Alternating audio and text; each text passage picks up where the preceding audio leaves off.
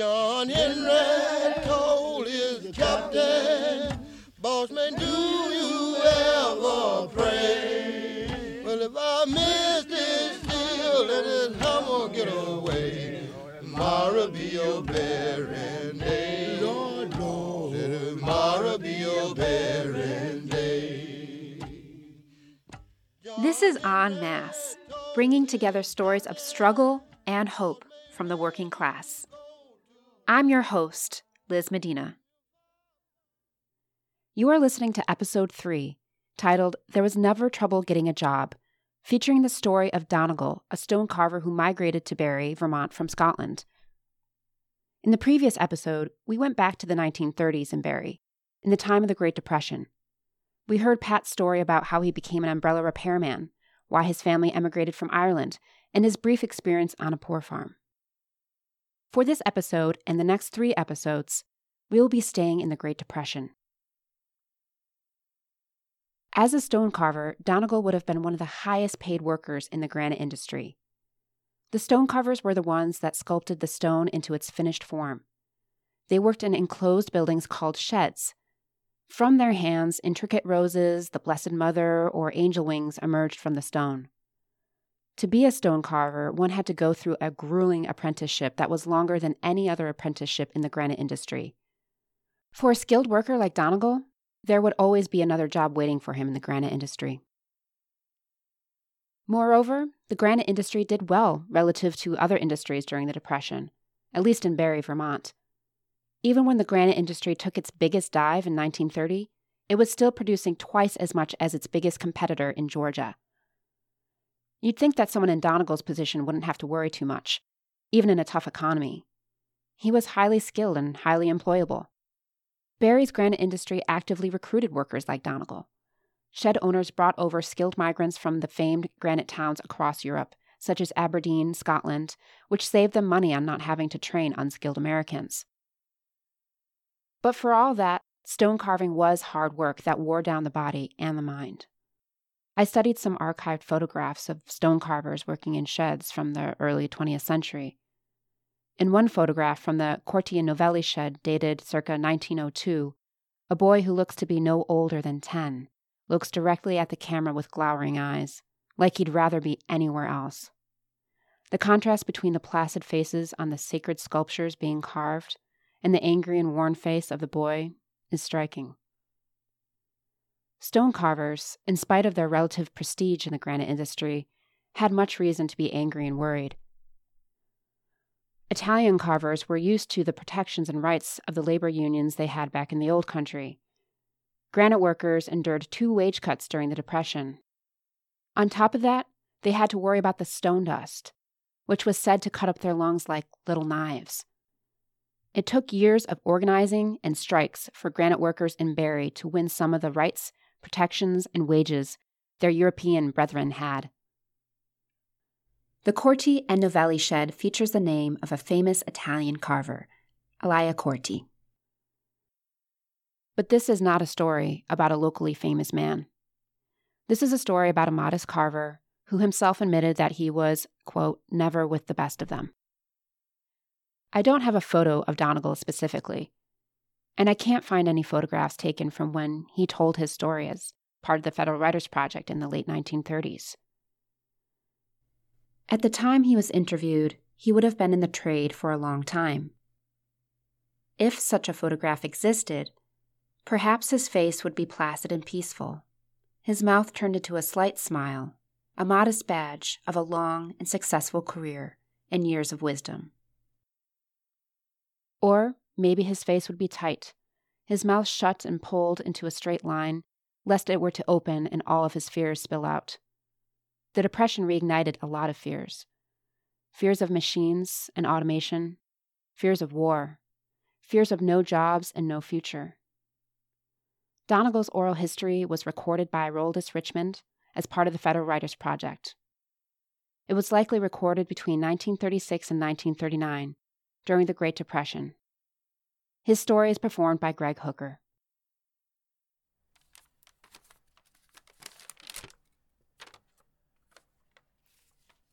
I learned the stone cutting trade in Scotland when I was in my teens. But Mary and I was both of a mind to get away to a new country, though love of the old was never lost. There were men folks of her family aching to lay me by the heels, and I knew it. And from America came letters telling of this great country with all its jobs. They said a carver like myself would make a fortune in no time over here. Well, whether I believed it or not, over we came. And poor little Mary was sick on the trip across.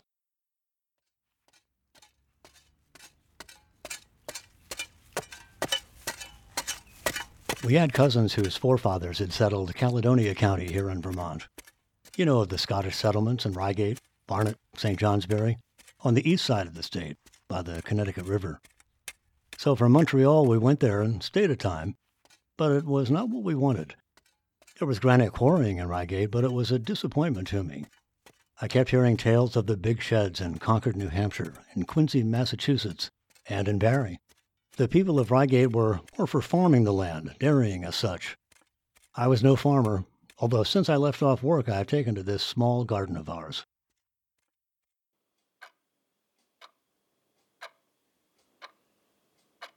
We went on to Quincy, and that was not to our liking either, being like the other extreme of Ryegate. We were lonely there in some way. Then we tried Concord, and I worked there until a letter came from a good friend of mine working in Barre, telling of the coming of the Scottish cutters there, saying the stone was by way of being the best ever, and just the stone for a carver like myself to work on. Fine stone, with a fine grain, hard, but not brittle. So it was to Barre we came, and we've been here since that time.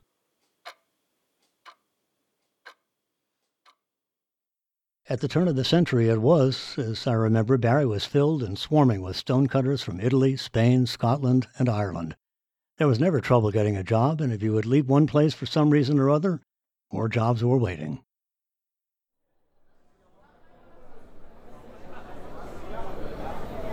It was a wild, unsettled time. There were many rough, wild men who came to work on the granite. Some sent back home for their families and settled down here, steady and good. Others had not thought of settling down, but came only for the big money, the drinking, the good times. Then they would go away to cut stone some other place, leaving behind a bad name and maybe some girl a weeping. There were fights, there were dark deeds and stormy times. The people born here blamed us for what the bad ones did. There were many solemn and dour ones among the natives here, just as there are among the Scottish country folk. They couldn't understand the noisy fun and loudness of the Italians and Spaniards or the brawling of the Irish. It was all new to them, and they did not like it. Their peaceful little country village became a madhouse. But it brought money, business, prosperity, wealth, the granite did, and no man can go about denying it. All profited alike farmers, landowners, storekeepers, businessmen, every one. Still, they did not like us at first, the native folks for the most. They looked down on us like an army of invaders. But we had our trade to work at, our steady money coming in, our own countrymen and friends, and our own pride of self and country. So we did not mind it so much. And it changed as time went on. People mingled more and became friends.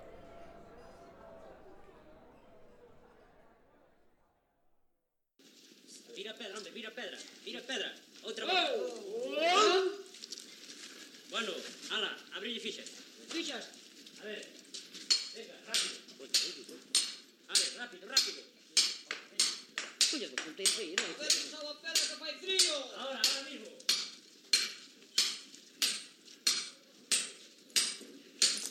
¡Hala, que chove moito! Ah, ah. Bueno, ala, gacha la pedra, veña. I was a fair enough carver, so they say, but I was never with the best of them.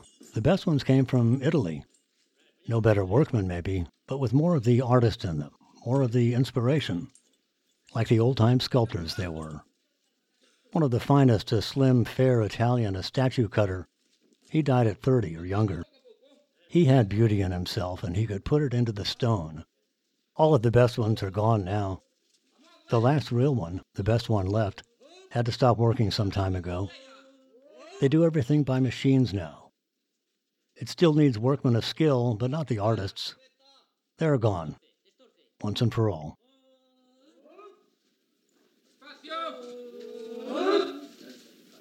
Venga, por oh. favor.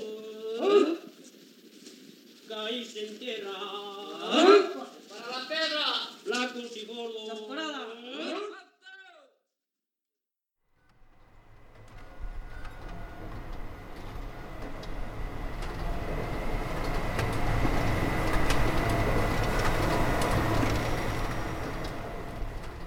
It is the curse of the world today, the machines, and everywhere men out of work.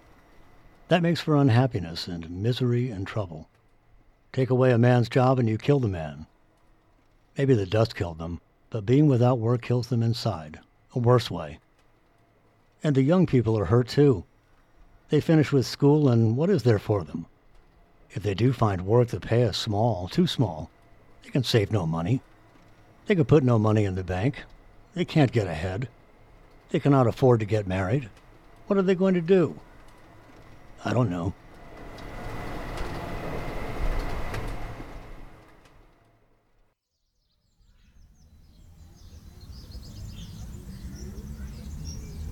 I still look for hope. Something will happen. Something must happen. God forbid it will have to be war again for this country. We must have patience and faith. Sometimes it's not easy, for the young especially not. It's a lesson that only the years can teach. I am not sorry now to sit aside and watch the world go by. It goes too fast. It has gone ahead too fast. That is the great wrong. The minds of men have raced ahead more than the good Lord meant for them, and now men are paying for this. We have been happy enough here, Mary and I. We still talk and think of Scotland. People don't forget the homeland. But now it is too far, too late to go back, and we might be like strangers there, and it would hurt to feel so in your own land. So we'll stay on here, and all for the best, I think, with the bombs falling like rain on the British Isles. There's a lot of talk about Barre still being wild and bad. I do not think it's much different from any other place. People are much the same everywhere. Maybe there are more nationalities here, more mixed up. But still, they are men and women and children, not so different from one another. I read in a book once about this young man, a haunted man he was. There was a little white church over the town and a graveyard beside it. The boy had never seen such a quiet place of peace and all the people had pleasant faces. To read it would make you want to go there. Well, he asked a woman if the folks there were not kinder and happier and more lawful than in other places. She answered him, No, I think they are much like all people everywhere. We have men who like too much drink. We have girls who get babies without being married. We have people who steal and cheat and lie, just like anywhere in the world. She accepted that, as we all must accept it. There are still fine people, too.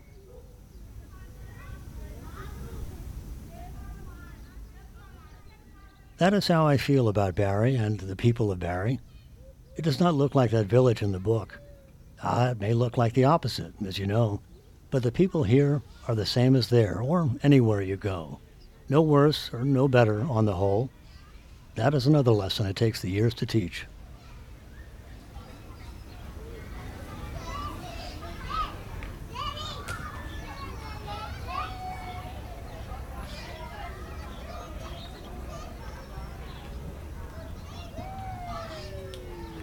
That was Greg Hooker performing Donegal's story.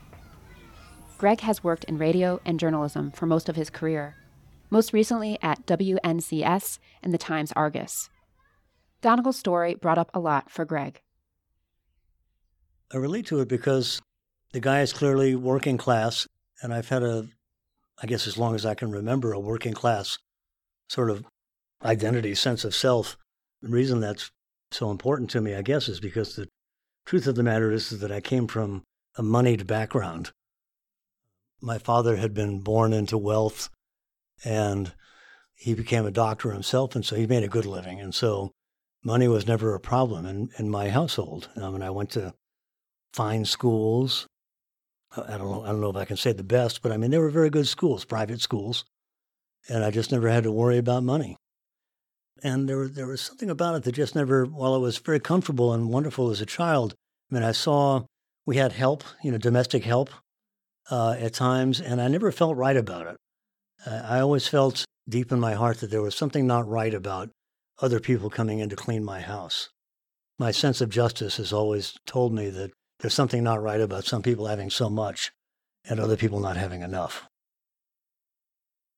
I don't know why this comes to mind, but I just want to share it that um, because it helped to color my um, my view of class, and that was, you know, my first year uh, when I graduated from when I was in this elite boarding school in Connecticut. You know, I decided I applied to certain colleges to go to, and I had a choice uh, in the end between two state universities, but one of one of those state universities was um, considerably more preppy, I would say, than the other and I chose. I decided to go to the one that was less preppy. Uh, the one that I chose not to go to, I think it was something like 50% in-state students and 50% out-of-state students. And the one that I chose, the University of North Carolina, was 90% North Carolina students and 10% um, out-of-staters, including you know preppies like myself. I remember doing that consciously because I wanted to go to a public school. I had never gone to a public school. I thought that would be that would be a good experience, and it was. And when I got there, it just so happened that uh, in the fall of that year, the cafeteria workers at the university were on strike. Well, all the cafeteria workers were black, um, and so this is a, a, a, real sort of a, an important experience in my in my um, development, I guess, and that was just to see these people were really they were taking a lot of abuse. It was partly a racial thing, but it was partly an economic thing too. You know what I mean? And you know that domestic help that we had that I referred to when I was a child. I mean, they were black. So my my um, my sense of uh, of uh, justice is connected to not just economics but also race. I think that, that that I think that that experience only solidified the sort of the original sort of instinct that I had even as a child that there's something not right about this situation. You know, there's something not right about some people having so much money and some people having so little. You know, you live a lifetime and then see further evidence of these things that you believe in or your beliefs evolve. And, you know, working as a middle class, you know, working as being a working guy, you know, if, uh, two weeks vacation every year, you know what I mean? X number of holidays, and that's it. And actually, plenty of part time jobs I've had with no benefits. The job I'm doing right now, I have no benefits. You know, I'm working 25 hours a week, but no benefits if I'm sick. What I'm trying to say is, is that over the course of my life, I had these instincts and these early impressions, you know, in my teens and 20s. And now, now that I'm in my mid 60s, I have worked with many people over the years in different settings with people who struggle. Uh, I mean, I know I understand what it's like living paycheck to paycheck. That's the way it was for me and my wife. Really, that's the world that I inhabited for the last forty years of my working career, and um, so I I understand what that's like. I, I went into a field and my father left me alone, and so it was up to me. It wasn't like I had a free ride all the way. It wasn't like, dare I say, in politics, I mean, like the, the current president and his children who just sort of become their own their own business people because they have access to billions of dollars or whatever. No, it wasn't like that at all for me. We were on our own. You know, I, my my my retirement years are uh, we've got a little set aside that'll last for a few years, but mostly it's going to come down to Social Security. So, you know, when they talk in Washington about cutting Social Security, I mean, I take it personally it makes me very angry when they, they act as if it's an entitlement program. Entitlement is a word. You know, I understand that words are used not always for the purest of purposes, but I, I resent it. I mean, I, I've, I've paid into that for 40 years, and they should not be borrowing from that fund to pay for their extravagances. I mean, I, I just think that we are extravagant in some in some ways. I mean, I happen to be of the political persuasion that we could save a lot of money by cutting back on our military spending. You know, other ways too. You know, I really feel like some people make more money than they should. Really, there's a part of me that sort of feels almost would it be socialist or Marxist or something like that? Like limit some people's incomes. Although I got to say, you know, remember when I'm a big baseball fan, and and years ago the players were, you know, they they didn't make great money. You know, maybe they did okay, but uh, now they make tremendous amounts of money. Some people think they shouldn't, but you know, I'm not so sure about that. They work hard. They're they're elite talent. I paid $100 for a seat at a baseball game a couple of weeks ago. You know, I'd pay $100 to go to a Broadway show too. You know, that doesn't really bother me too much because these are elite talents. But there are some people that um, that do make too much money. You know, these people with, uh, you know, the guy, you know, gets like a $400 million payout package or something like that. He doesn't need $400 million. But I, but I'm not smart enough to figure out what the solution is, and that's where I come back to the guy's story. He says it's sort of a sense of resignation. Hopefully, the people that come up behind me will be able to figure out my children and their peers to do a better job than we did. I, you know, I, I worry a little bit that they will have a less secure senior citizenhood if they're successful at doing away with that entitlement program, Social Security. That's going to be hard because I don't see how my kids, I, I don't, I don't see how they can save money. It's really hard, really hard saving money. Well, uh, you know, the paragraph or two where the guy is talking about how, you know, people are fundamentally the same. You conclude at the end, you know, that he was talking about the some of the people being the rowdy, you know, the rowdy partier types, and others not being so much in in his earlier life. And you come to the con- conclusion that people essentially are the same. That means a lot to me. I think that's true. People deep down are fundamentally the same. We all want the same things.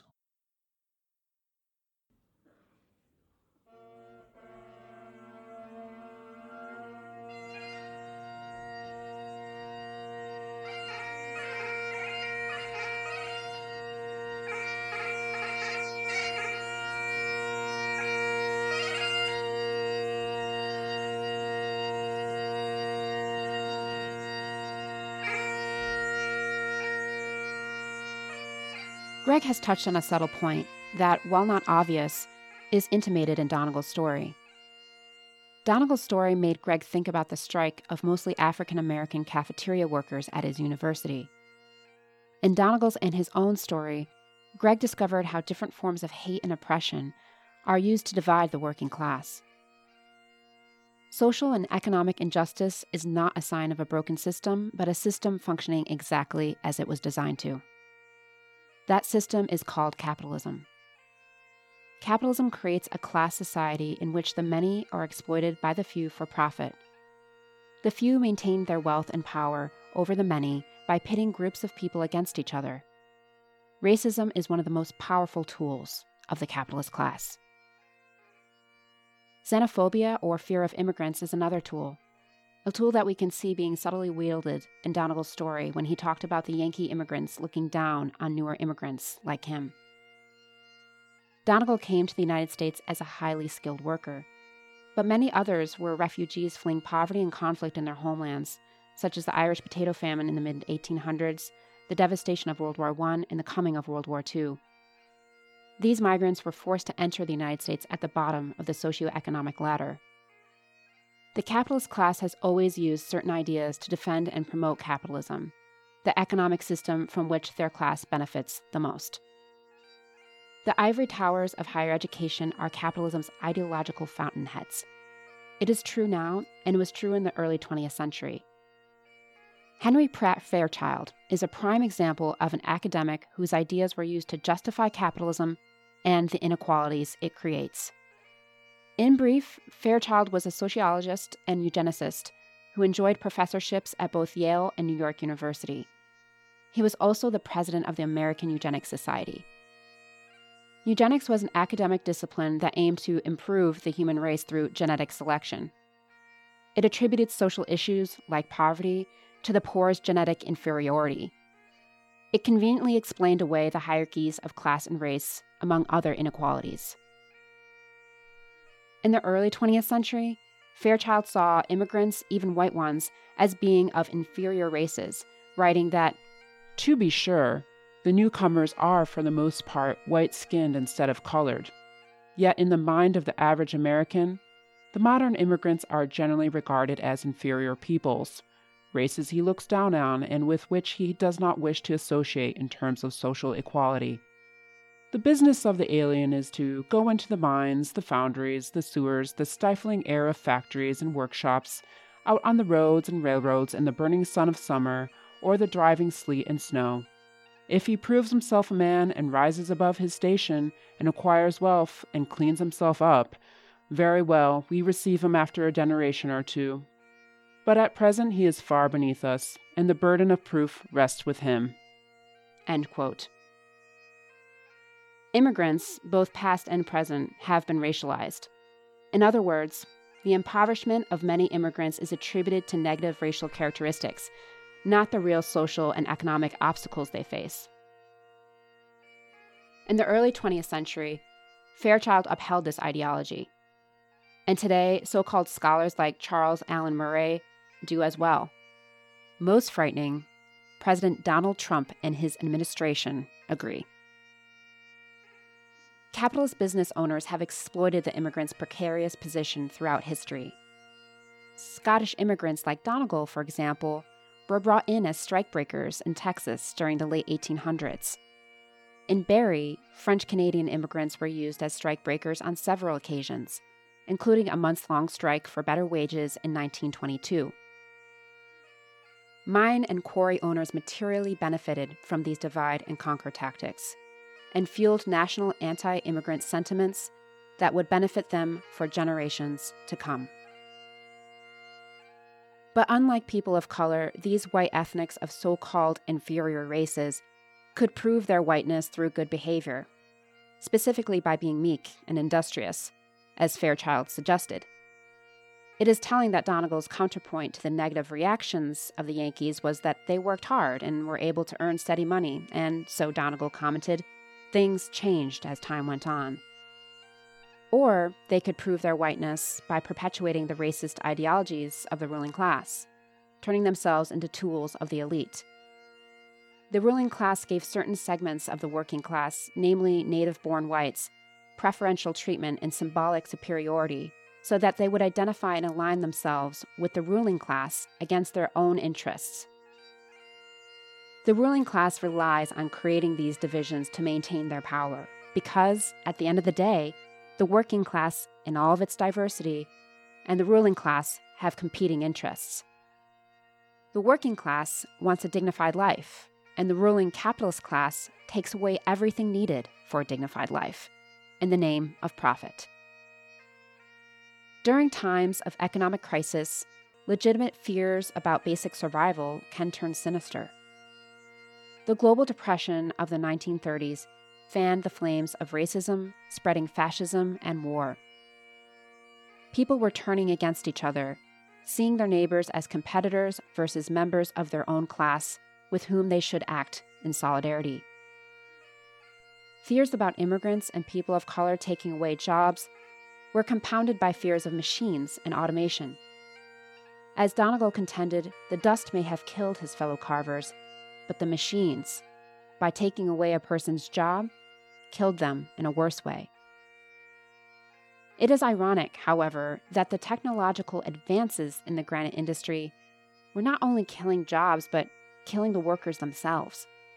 New pneumatic tools, for example, produced record levels of dust, compared to traditional hand tools. And while they were choking on stone dust up north, huge numbers of homesteaders down south were choking on soil dust in the infamous Dust Bowl, where soil that had once been held down by native grasses had been torn up by new gas powered combines. It could be otherwise. The working class could overcome the divisions sown by the ruling class and use technology to make all of our lives better instead of worse. As Donegal said over 80 years ago, something will happen. Something must happen.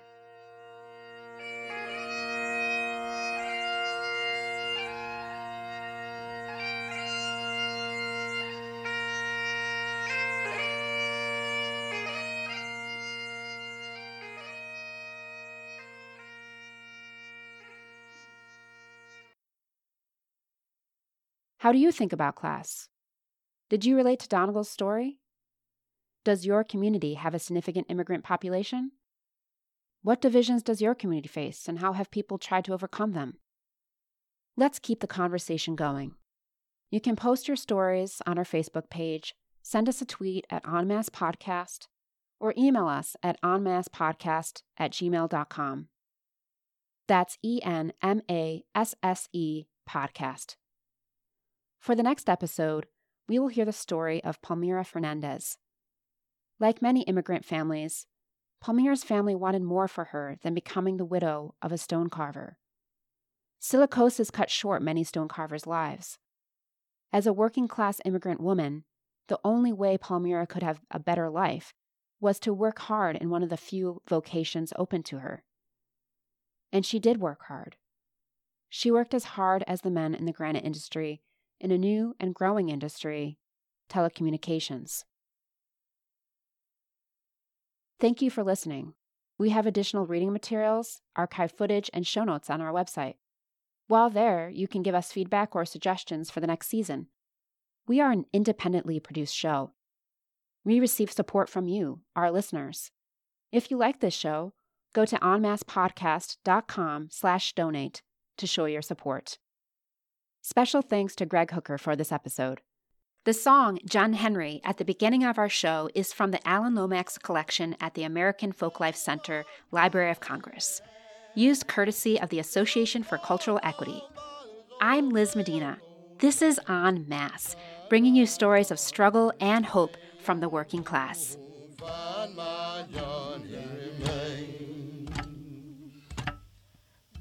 John Henry told his Going on down this track. Captain, Captain, oh Lord, I may not never come back. Oh, no, I may not never.